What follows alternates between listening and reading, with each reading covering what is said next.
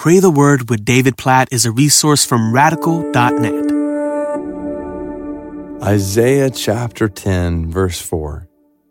For all this, his anger has not turned away, and his hand is stretched out still. It's interesting. You, you look back in chapter 9 and then here into chapter 10, four different times we see this refrain. We see the sinfulness of God's people. We see their unwillingness to turn from sin, their lack of repentance, which leads to this refrain over and over and over again. In all of this, God's anger has not turned away, and still his hand is stretched out.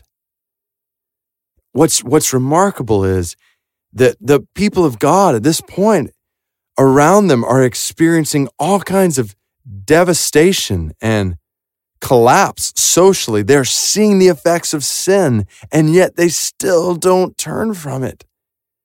And as a result of their not turning away from sin, God's anger is not turned away from them, and his hand of judgment remains stretched out over them.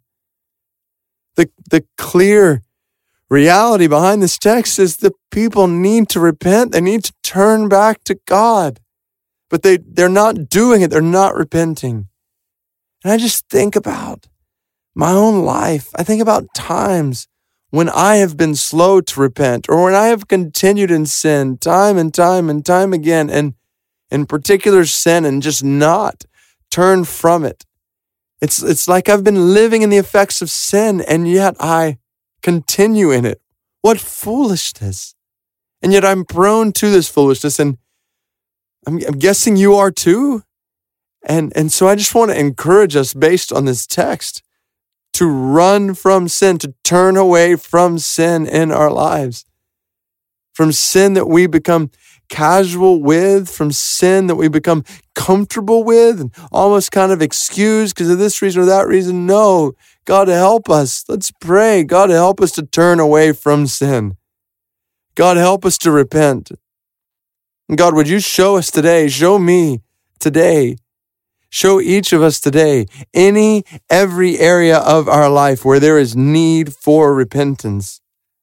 We, we don't want your anger or the effects of sin to continue upon us. We don't want your hand of judgment and the consequences of sin to remain stretched out over us. God, we want to be free from sin, from its effects, from its deadly, disastrous consequences. So help us to turn from sin. We praise you for your grace that allows us to repent of sin. So help us to take full advantage of this grace.